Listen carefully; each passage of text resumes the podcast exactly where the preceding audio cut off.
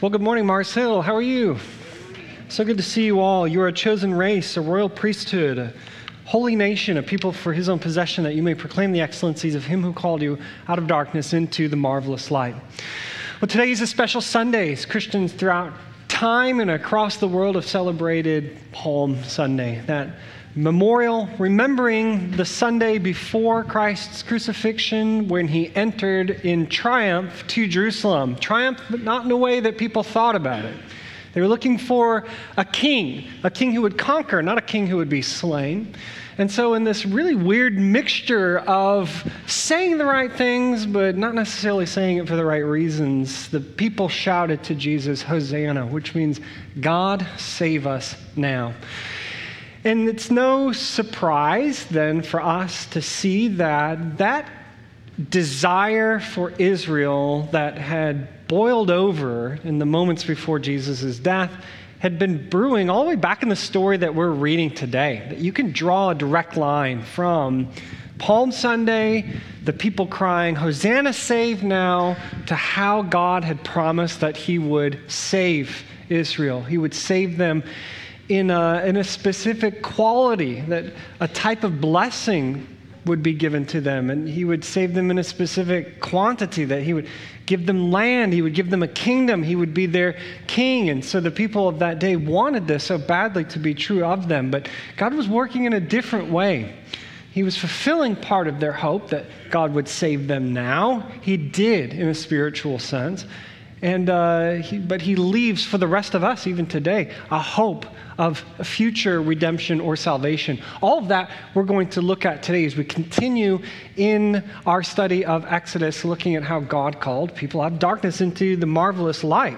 So, over the past few weeks, we've seen God preparing his people to enter into a promised land, a, a, land that he was preparing for them. They had been previously strangers in a foreign land, but now they were going to be free in their own homeland. They had previously been slaves under the evil Pharaoh, but now they were going to be able to be true living worshipers of the true and living God. And uh, God, as we saw a couple weeks ago, wanted them to live differently and He wanted them to worship differently. That's an important thing to remember because today we're going to see a little bit more of what that's going to look like the different type of worship that Israel is being called to. Uh, if you remember, a few weeks ago, one of the points that we made uh, strongly was that um, the reason God doesn't want you committing idolatry, the reason he doesn't want you looking for uh, all of your value and purpose and meaning, all these things in, in, in the gods or the idols, is because a theme that develops throughout the Old Testament is that you become like what you worship. And so God uh, was concerned that the Israelites would worship material idols that are made out of wood and stone and gold and silver and bronze problem is, even though those things have ears and they have eyes, they cannot hear nor, they, nor, can they see, right? So the longer Israel would worship those idols, would worship the Canaanite deities, they would become like them, deaf and blind to truth.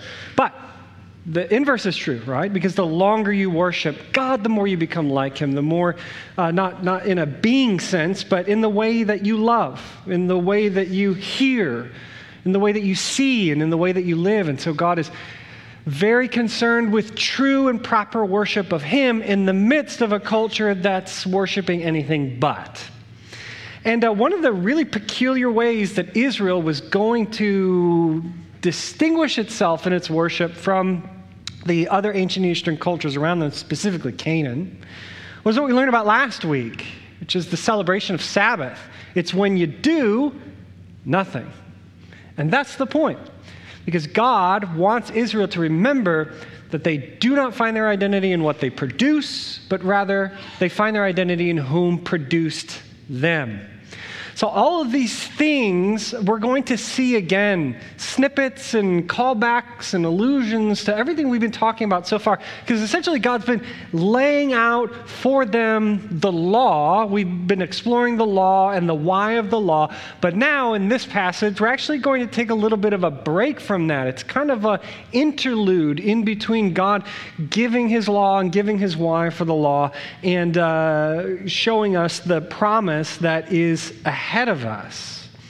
One day, Israel is going to receive the land and not only be a people of God, but a place where people could learn about God. But to get there is going to take a lot of trust on their part. You could imagine at this point in, um, in, the, in the story, Israel is listening to God, they're receiving the law, they're, they're hearing the promises, and they're kind of like, well, how is that going to work? Like, how are we going to get that? How are we going to achieve it? How are we going to get there? And I, I sense a little bit of myself in this text, and I'm sure you do too, in that um, the, the, the, the calling on Israel is becoming clearer and clearer and clearer as we get as we go verse by verse. But as that calling is getting clearer, the question in the back of their mind is probably growing louder and louder like, how am I going to do this? How am I going to do this? How am I going to accomplish it?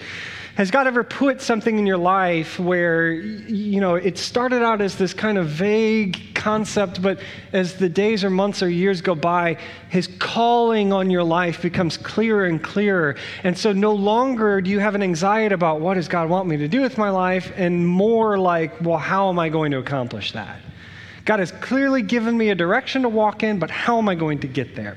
That's where Israel is right now. He's given them a clear direction, He's given them a clear calling. You're supposed to go here, you're supposed to be these kinds of people. And now instead of frightening about what their future looks like, they're probably frightening about how they're going to get it done. And that's why God takes this pause here for a moment.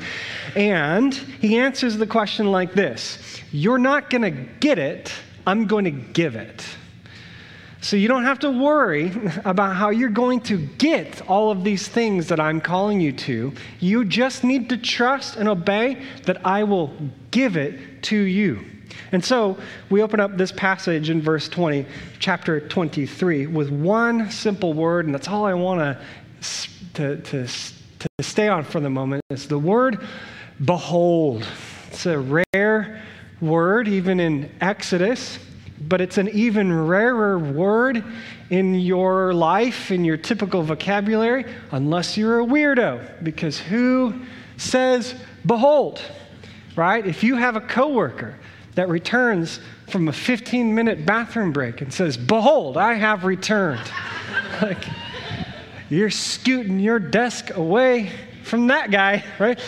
So we don't really use this word very often, but it's a really important word. And here it's important because it's giving us kind of like a stamp on what God has been telling his people so far. So I want to look at it. Behold, um, in in Hebrew is kind of like a divine finger snap. It's a, hey, pay attention to this. This is really important. And the first time God does this in Exodus um, is, uh, is in chapter 3, verse 9, when he says, Now behold, Behold, the cry of the people of Israel has come to me, and I've seen the oppression with which the Egyptians oppress them. So, God's speaking to Moses in this moment, and, and God wants Moses to pay attention to this. He says, Look, behold, I know Israel's in a helpless state, and I am preparing to rescue them. I'm going to do something about it. Now, the last time we saw the word behold was after God actually rescues Israel from Egypt, after he redeems them from slavery. And in chapter 19, verse 9, he says to Moses, Behold, I'm coming to you in a thick cloud, that the people may hear when I speak with you, and you may also believe forever. So, before, God wanted Moses to pay attention to the fact that he is preparing to redeem his people the second, that, that next time we see God is preparing his people to be with him. Saying, get ready because I'm coming to you. I've redeemed you, but now get ready. I'm coming to you. I want to be with you. And now we see this next kind of uh, phase or evolution in these beholds. Verse 20 Behold, I send an angel before you to guard you on the way and to bring you to the place that I prepared. Behold, I want to rescue you. Behold, I want to be near you. Behold, I'm preparing a way so that I can live with you. We can live together, the God of the universe and my people. So there's two things uh, here that, that I want us to consider what God's doing for his people and, and how God is doing that. Just off of this first verse alone, we can first see that God is preparing a place for his people, which means the people are not preparing a place for their God. Now, that, that may seem like a throwaway point, but it's really important, and it'll come back later in the sermon. If God is preparing a place for his people, that means the people are not preparing a place for God. And it's already giving us a hint in how God redeems. All of Israel's neighbors in Canaan will have prepared a place for their gods because their gods are dependent on their worshipers. The Canaanite gods will need to be created out of idol wood. Or, uh, the idols have to be created out of wood and, and material. They need to someplace to live in the houses. They're dependent. We'll return to that. But just know for now, God is reversing that expectation. He said, Our relationship is going to be different than the relationship that you see in your Canaanite neighbors and the gods that they worship. The second thing we need to notice is that God is uh, doing all the work necessary to be with his people. God is the one that's preparing, not them. And uh, this is a pattern that we have seen of God's gracious character replayed over and over and over again. So it really shouldn't surprise us that we see it here again. I mean, think about it. God didn't wait until Israel was strong and numerous in Egypt to save Israel. When he, when he looked across all the nations of the world and he was looking for the one that he wanted to have a relationship with, if, if you were God, the one you would look for, the one that's strong and mighty and powerful and numerous, and uh, God does not choose that nation. He chooses one that's weak and under slavery and small. In fact, uh, Israel is straight up told this.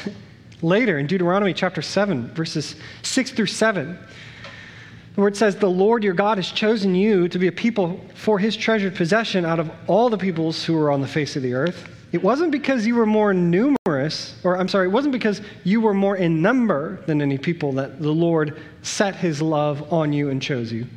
For you were the fewest of all peoples. So, God doesn't wait for Israel to be great in number. He chooses Israel when she's small. God didn't uh, demand Israel to achieve some kind of state of holiness to rescue her. So we have to remember, too, that um, just because Israel was enslaved in Egypt doesn't mean Israel was morally and ethically perfect. They weren't morally and ethically sinless. God didn't choose Israel because she was perfect. And we're told twice in Scripture, and uh, most famously in Romans chapter 3, that no one is righteous. No, not one. No one understands. No one seeks a God. All have turned aside. Together they become worthless. No one does good. No, not even one.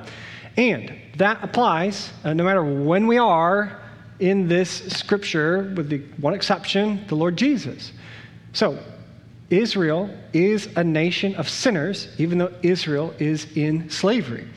And we can clearly see that when you read the story because who's the best of them? It's Moses. And think about all the times that Moses failed. He didn't want to go into Egypt in the first place.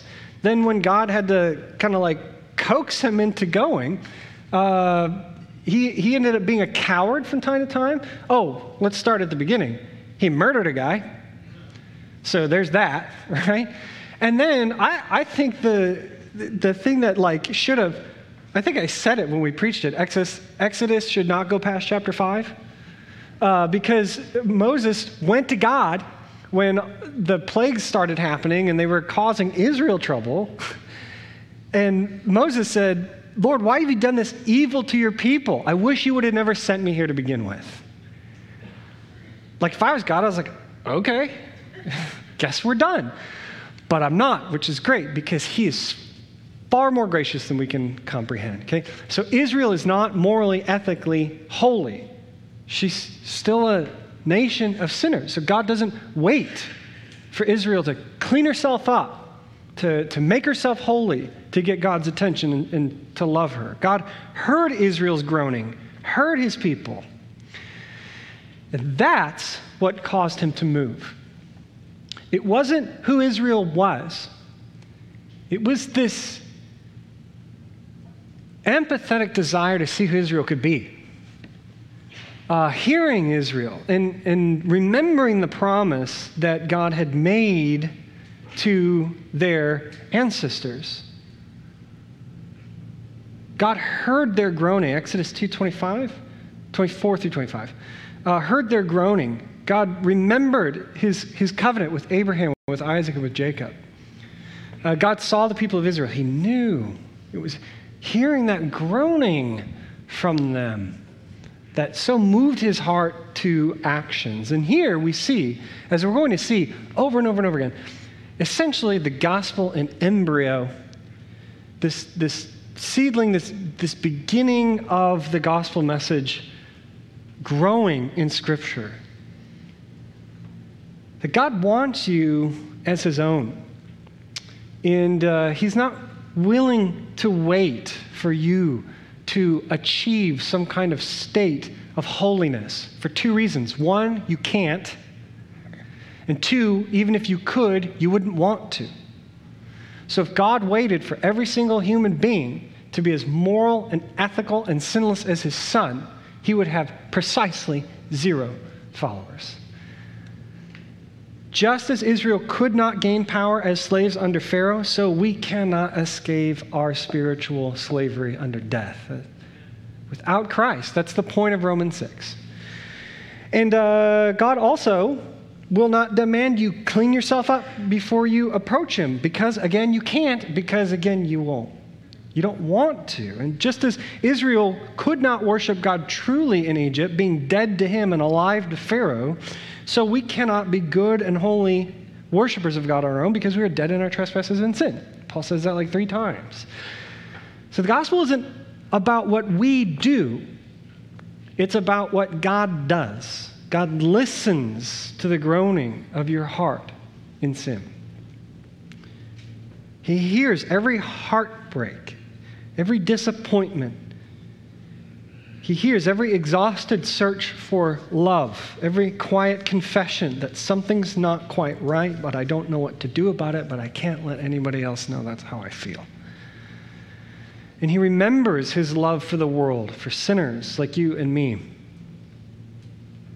And so, what this ought to be a reminder for us to see how Israel went from groaning to freedom to the precipice of a promise is that uh, we need to not cry out to whatever and whomever controls us in this world, but to cry out to God and to God alone, to give Him our groanings, to cry in the Spirit. Allow Him to come up with the words, even if you cannot. He hears, He's listening to you. How do I know? Because God is a God who sends. He sends. We know in the Gospels, He sends His Son, His Son sends His Spirit. But even before we get there, we see that God is ascending God for the purpose of redemption in response to groaning. That's what we see in verse 20 again. Reread it with me. Behold, I send an angel. Sending is how he responds. Sending is how salvation comes from God. He sends. I send an angel before you to guard you on the way and to bring you to the place that I have prepared. Who is God sending with angel? An angel to guard and bring you. Like that could be a sermon in and of itself. There's so much there. Um, so I want to compact a few thoughts here because I think they're it's it's really powerful. First, an angel. What's an angel? What's an angel? What, what does angel mean? Anybody know? Messenger. okay. So, uh, angel just simply means a messenger. In other words, an angel is a being who brings the word of God to an audience. So, put that in the back pocket. We'll come back to it. Second, the fact that God will send an angel to guard them it means a few things. One, there's difficulty and there's danger ahead. Okay? If there wasn't difficulty and danger ahead, then you wouldn't need a guard. Second, God is not asking Israel to do something he's not willing to leave to chance. He's not about to send them into the promised land with an instruction manual and then, like, wait and be like, I hope that works out. no, the angel is going ahead of Israel, not merely along with Israel. You see that? God is sending the angel ahead to guard, not just walking along them like some kind of disinterested observer. God's leading, He's charging forward instead of following. And third, the angel, this word of God, word from God, this messenger from God, is leading them to a place prepared for God's people.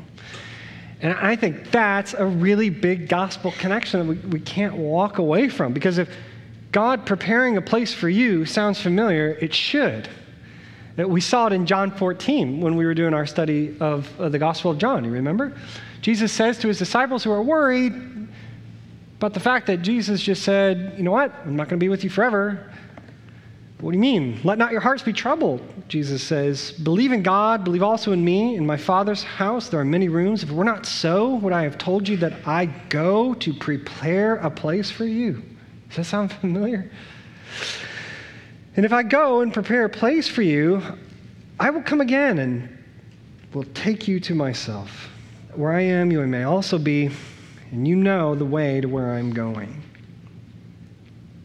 So here we have a few things to consider. First, remember that John describes Jesus as the Word of God, doesn't he? To see the connection to, to Exodus here, uh, how, does, how does John's gospel open? In the beginning was the Word. The Word was with God, and the Word was God. And the Word became flesh and dwelt among us, and we've seen his glory. Glory is of the only Son from the Father, full of grace and truth. So the Word of God is his Son. What does angel mean? Messenger, bringing a word of God. Second, as God prepared Israel a place in the Old Testament, so the Word of God, Jesus, has prepared a place for us in the gospel. Again, it's God who does the preparation, not us.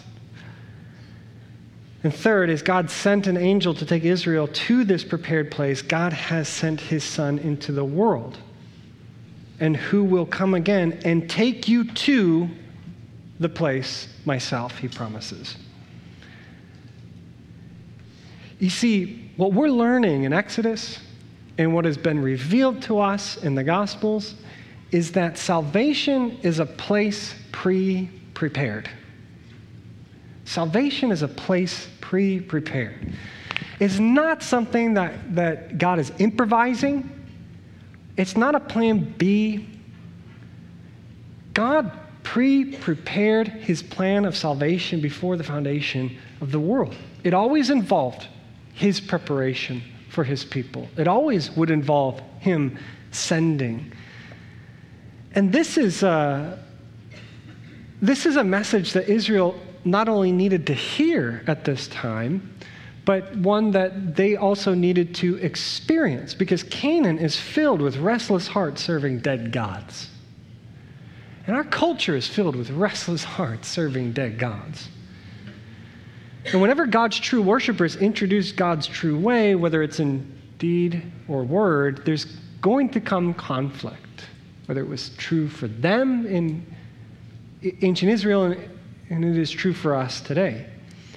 In Israel, might have mistaken that conflict as a sign that God's promises aren't true. I think this is the thing that, one of the things that God is concerned about here, which is why he's taking time to pause from giving the law to telling them how he's going to accomplish what he has set out.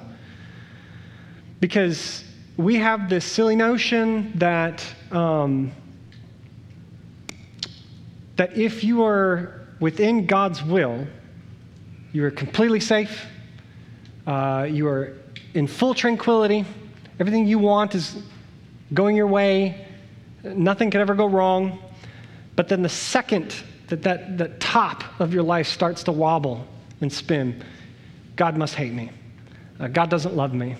I'm outside of God's will. If I'm experiencing conflict, if I'm experiencing opposition, then maybe God has made a mistake or, or I have made a mistake. If I'm a Christian, aren't things always supposed to be going well? No, not necessarily. If you're a Christian, things are always supposed to be bringing God glory. And God brings himself glory in a manner of ways. He loves to bring glory through the means by which the world would say God is absent in that place. There's no way God could use that, right? The pinnacle example I could think of is the cross.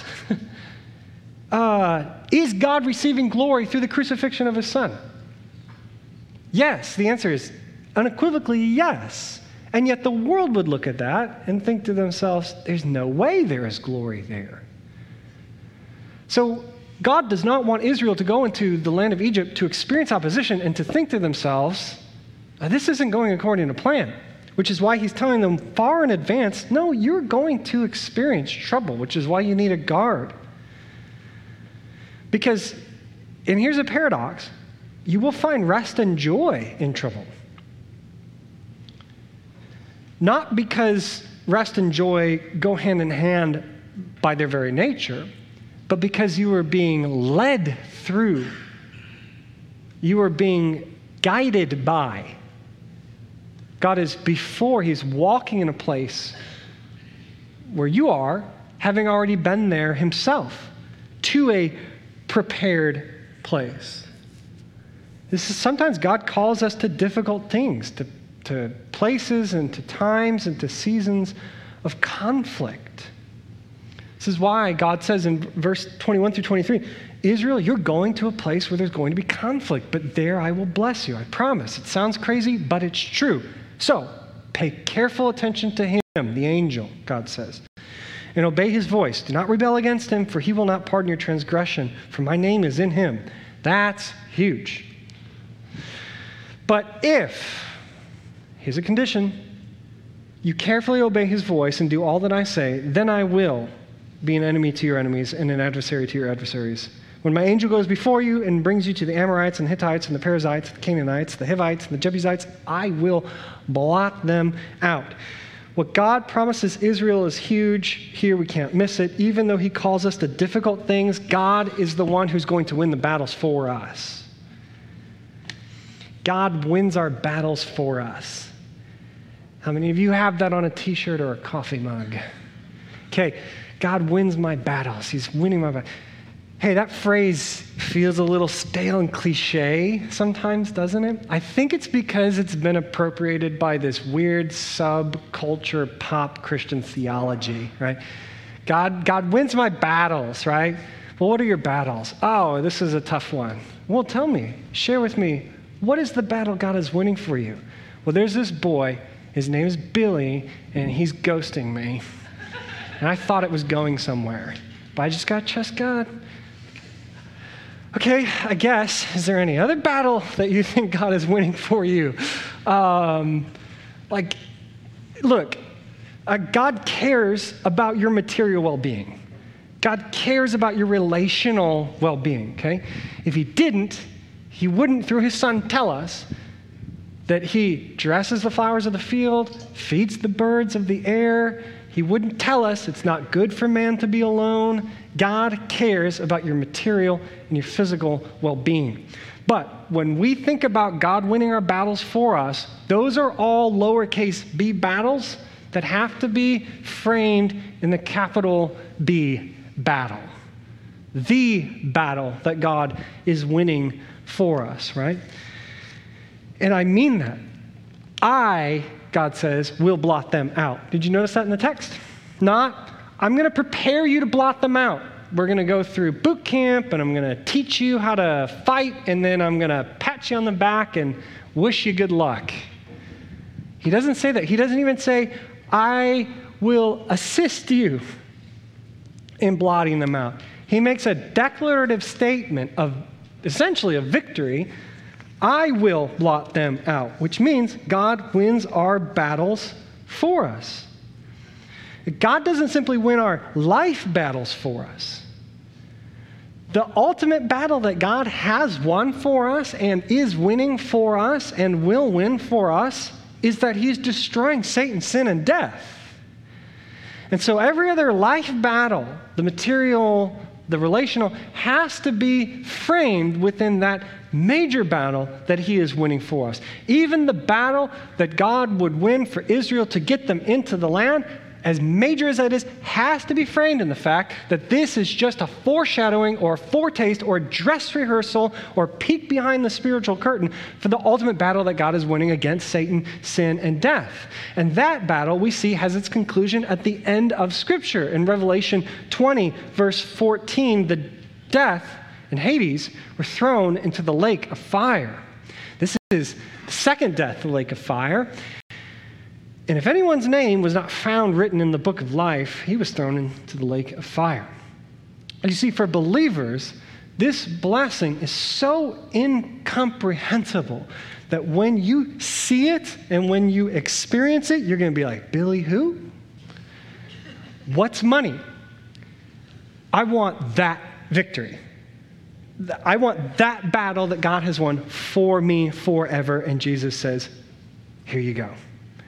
Because he alone has gone to prepare a place for you, and he's returning, he says in John 14, to take you to that place. And as you go to that place, you are going to pass this scene of death and Hades being thrown into the lake of fire, where all evil and all injustice and all tragedy and all wrongs and all sin will burn and destroy forever. And you will be so overwhelmed at that sight that you will weep one last time. For he will wipe away every tear from their eyes, and death shall be no more, neither shall there be mourning, nor crying, nor pain anymore, for the former things have passed away. That's the battle God has win, winning for you. That's the battle God is preparing Israel's hearts to receive. So, what I want to encourage us here is to take a step back and to think about this. If Israel believed that the best God had for them was what they were about to receive in the promised land, they're selling themselves short because there's a greater battle and a greater promised land to come, led by a greater messenger, the Word of God. Okay? And the same thing happens to us. We're in the same temptation. If we think that the life battles God gives us victory for are wonderful, we, we they, they deserve all of His praise, that He receives glory, but we think that's it, and that's all God has for us, we're selling ourselves short. He's got something so far beyond human comprehension that we can only hope in full anticipation with joy to experience at the coming of his son. So don't settle for watered down gospel promises. Always look past the small yet important skirmishes to recognize that there's still a last battle that God has already won for you. He's already prepared a place for you. He wants you there. It's not that God doesn't want to win small battles for you, but He wants you to recognize that those small victories are meant for you to look beyond. If you liked that, if you liked what I did in your life there, wait until you see what I'm going to do with the new heavens and the new earth. So, the, the, the most satisfying victory ever is still yet to come. The one where the King Jesus says to everything wrong, Enough is enough, I'm done. And the one where he turns to believers and says, Well done, good and faithful servant. I know it was hard, but I was always there, and now you're here. You're in the place I prepared for you, just like I promised, and it's going to be like this forever.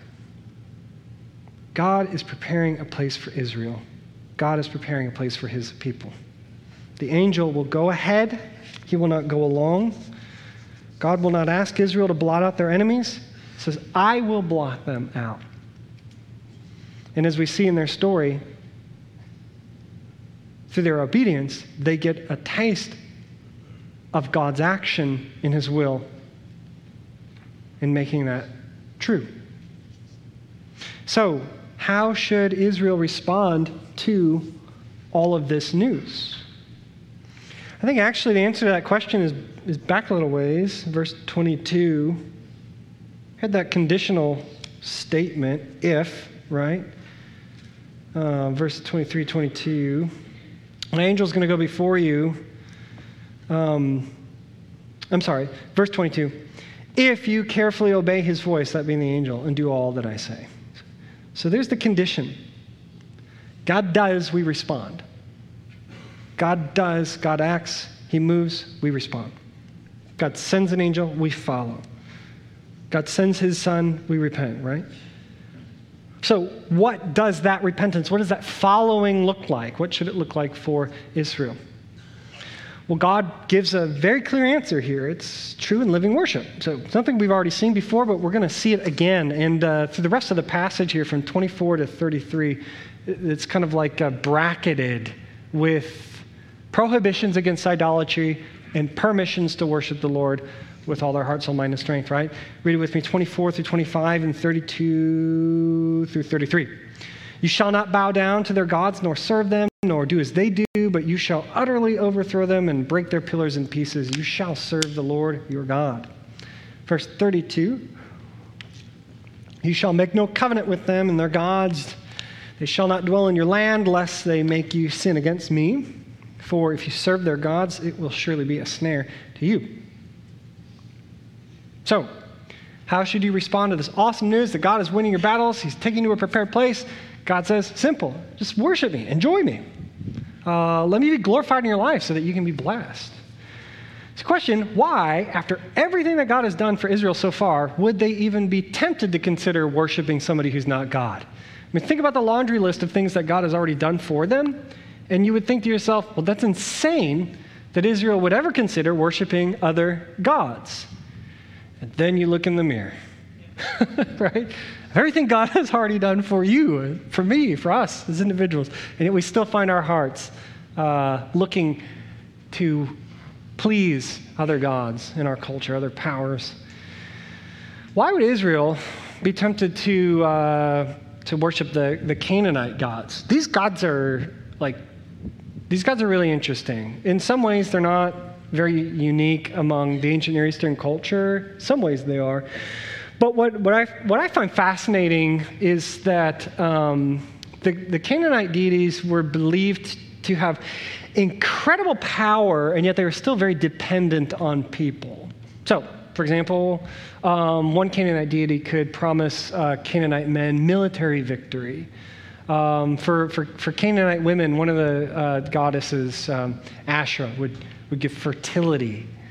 Um, like material blessing, right? I'll give you, I'll give you wealth and these types of things. So they could, they had all this power to give, but what's interesting to me is that they couldn't feed themselves. Like the Canaanite gods could give military victory, they could create babies, they could heal the sick, for example, but they couldn't even feed themselves. And for this reason, they relied on people to feed them. So the Canaanites would plant, the gods would send rain, people would harvest the food, and then they would go to an altar and they would burn it. And in, in that burning of the harvest or of their livestock, the, the, the, food would just kind of cross from this natural to this supernatural, immaterial realm where the gods would then be able to consume energy, and then they would, they would, they would be able to continue to, to bless the people ostensibly. This is how this system worked. Major problem with that the gods are dependent on people, which means they're not really gods. Uh, they're weak, they're powerless. Who is God against these gods? I, I think this is, is such a, a, a, a neat reminder for us of how much we're like Israel and that we just need to be reminded of who God is. And yet, so unlike them because we've been given insight uh, post the cross and resurrection of who God is and what he has said. So if the, if the Canaanite deities were dependent on humans for their energy, is God like that? No. Should the Israelites know that by now? Yes. And uh, the reason I would say that is because of how he's been revealing himself to the Israelites. So you go all the way back to Exodus chapter 3. We've been here a few times. But I want to come back here uh, for, to, to, to, draw to our attention a point that I've, I do not think I've yet made on, on a Sunday. And that is uh, how did God I- introduce himself to this generation of Israelites? Well, he, he began to do so through his interactions with Moses first, right?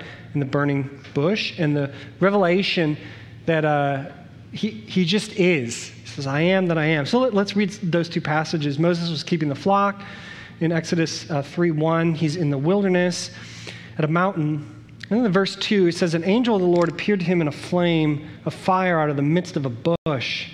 Moses looked, and behold, the bush was burning, and yet it was not consumed. A burning bush that's not consumed. So that's one way God's revealing himself to Israel through Moses. And then, second, he reveals himself in this way God said to Moses, I am who I am. So remember verse 14, Moses is like, okay, if I go do what you're asking me to do, which seems crazy, to ask the most powerful man in the world to just give me his entire labor force, which I don't think he's going to go with, but okay. Um, how am I going to get the Jews on my side? Who should I say sent me? God says, I am who I am. I am that I am. I will be who I will be. Say this to the people of Israel I am has sent me to you. That's what we gravitate to immediately on the self revelation, right? Like, who is God? I am that I am. It, it, it, means that he's totally independent. He doesn't need anything, he's not dependent on anyone. If everything and everyone ceased to exist, God wouldn't. He still would be here. But God is also communicating that same thing in that bush, and that's what I want to focus on. Moses sees this bush burning, but it's not consumed. That's mysterious to us. Why is God presenting himself that way? Well, uh, how many of you have ever caught something on fire? Don't raise your hand if it was illegal. Let's say you're, you're out camping, okay, and uh, you start the fire, and uh, does that thing just burn all night? No. Fire in your fireplace, does it burn all night? No. Um, fire in your propane tank. If you lit the fire and just walked away, would it burn forever? No. Why? Because at some point, the energy consumes its fuel source to depletion. And the moment the energy consumes its fuel source to depletion, it ceases to exist. So, what God is saying by the burning bush that doesn't consume the fuel source is I'm not like the other gods. I will not burn my people as a source of fuel until there's no more of them, and then I cease to exist. I am that I am. I am a fire that chooses to be. I am self sustaining. I don't need you, but I want you, or I wouldn't be having this conversation in the first place. You see, understanding God's being changes the way we understand his love for us. Because if you're a Canaanite and it's September and you're chopping away at your wheat and you're going to the altar, in the back of your mind, you're like, does this God really love me or does he just want my food? And we're like that with relationships too, right? Does that person really like me or really want me or does he just want something from me? Fundamental to those two experiences is dependence. That God is dependent on my wheat, right? That friend from fifth grade is dependent on my N64. He just wants to play it at my house. He doesn't really like me. And so there cannot be a true relationship of trust based on love if that dependence is there between people and God. But is that dependence there between people and God? Is it a two way street? It's definitely a street, one way, but it's not a two way street. God doesn't need you. The gods in Canaan needed the Canaanites. Yahweh doesn't need the Israelites, which proves he loves them, he wants them. What, who is God? Here is a reminder. Don't worship like them because you're going to think that I'm some kind of dependent toddler like them. I'm not. I don't need you. I want you. If you worship like them, you're going to start thinking I'm like their gods, and I'm not. Second, what has God said? See, Israel doesn't need to know anything new. They just need to be reminded of who, of who God is and what He has said at the end of the day. So, what has God said? God said, I prepared a place for you. So, why would you want to work for something less, to receive something less? I have something more for you. What is that more exactly? God says. For Israel, God is uh, preparing a place. It's not just a random place, it's a place of qualitative blessing and quantitative blessing. In other words, it is both rich and wide as a blessing. And that we start to see as a description of the promised land here in verses 26 through 31. So you'll notice what we've done is we've already talked about the beginning and the end of that passage, which was worship me, worship me. And here's the blessing that comes with that. That's why we split that up. Okay? So here, in the sandwich, the meat of the worship me is not because I need you to, it's because I want glory by blessing you. Here's the meat of it. None of you shall miscarry and be barren in the land. What, what did I say Asherah does for Canaanite women? Asherah gives babies to women. So God is saying, don't look to Asherah. Look to me. And I could go through every single one of them, and we, we could see examples of that, but we'll, we'll continue here. None shall miscarry or be barren in your land. I will fulfill the number of your days. In other words, you're going you're to live a long time in that land. You don't have to worry about your average lifespan being 30 or something. I will send my terror before you and will throw into confusion all the people against whom you shall come. And I will make all of your enemies turn their backs on you. And I will send hornets before you, which shall drive out the Hivites and the Canaanites and the Hittites from before you. I will not drive them out from before you in one year, lest the land become desolate and the wild beasts multiply against you. In other words, there's going to be a transition here so that you don't miss a agricultural season and the wolves don't come and take over the land. Little by little I will drive them out before you until you have increased and possessed the land. Can you imagine that? Possess the land to a people who were enslaved for 400 years? The thought probably didn't even register to them in that moment. Me possess land? And I will set your border from the Red Sea to the Sea of the Philistines and from the wilderness to the Euphrates. That's huge, by the way, if you're looking at a map. For I will give the inhabitants of the land into your hand, and you shall drive them out before you. I mean, what an incredible quality of place God is preparing for Israel. It's going to be a place of life, of longevity, of safety, and there's going to be a lot of it. Before, they were a landless slave nation all held up in one city, Goshen. And now God says, nope, you're going to be free. You're going to be spread out across a bunch of land that's really awesome, and you're going to have multiple cities. If you were to look at Israel's future, it looks successful. But again, if, even if they believe the promise, they're probably asking themselves, how would that success come to me? How is this going to ha- happen? God, I was a slave three months ago. And now you're saying we're going to possess land? I'm going to live past 35? I didn't even think that was possible. I mean, we really have to put ourselves in the situation of uh, what Israel is hearing right now is beyond their comprehension, this blessing that he wants to give them. How, how am I going to do this? How are we going to do this? I, I can't fight. I, I've just been mixing clay and straw for 50 years. And uh, Billy can't do that. He can't even text that girl back. He, all he does is he just moves the bricks. We've been slaves. We don't know anything. God, how are we going to do this? How am I going to do this? What's God's answer? You won't, I will. I will is the most repeated and consistent phrase in all of the verses that we've just read. I will fulfill the number of your days. I will send my terror. I will make all your enemies turn their backs on you. I will send hornets. That sounds awesome for the Hivites in them. I will drive them out. I will set your border. I will give the inhabitants. I will fulfill, send, make, drive, set, give. All of the verbs are on God. And you, you will be blessed with life and fullness. Just believe me and follow my angel in.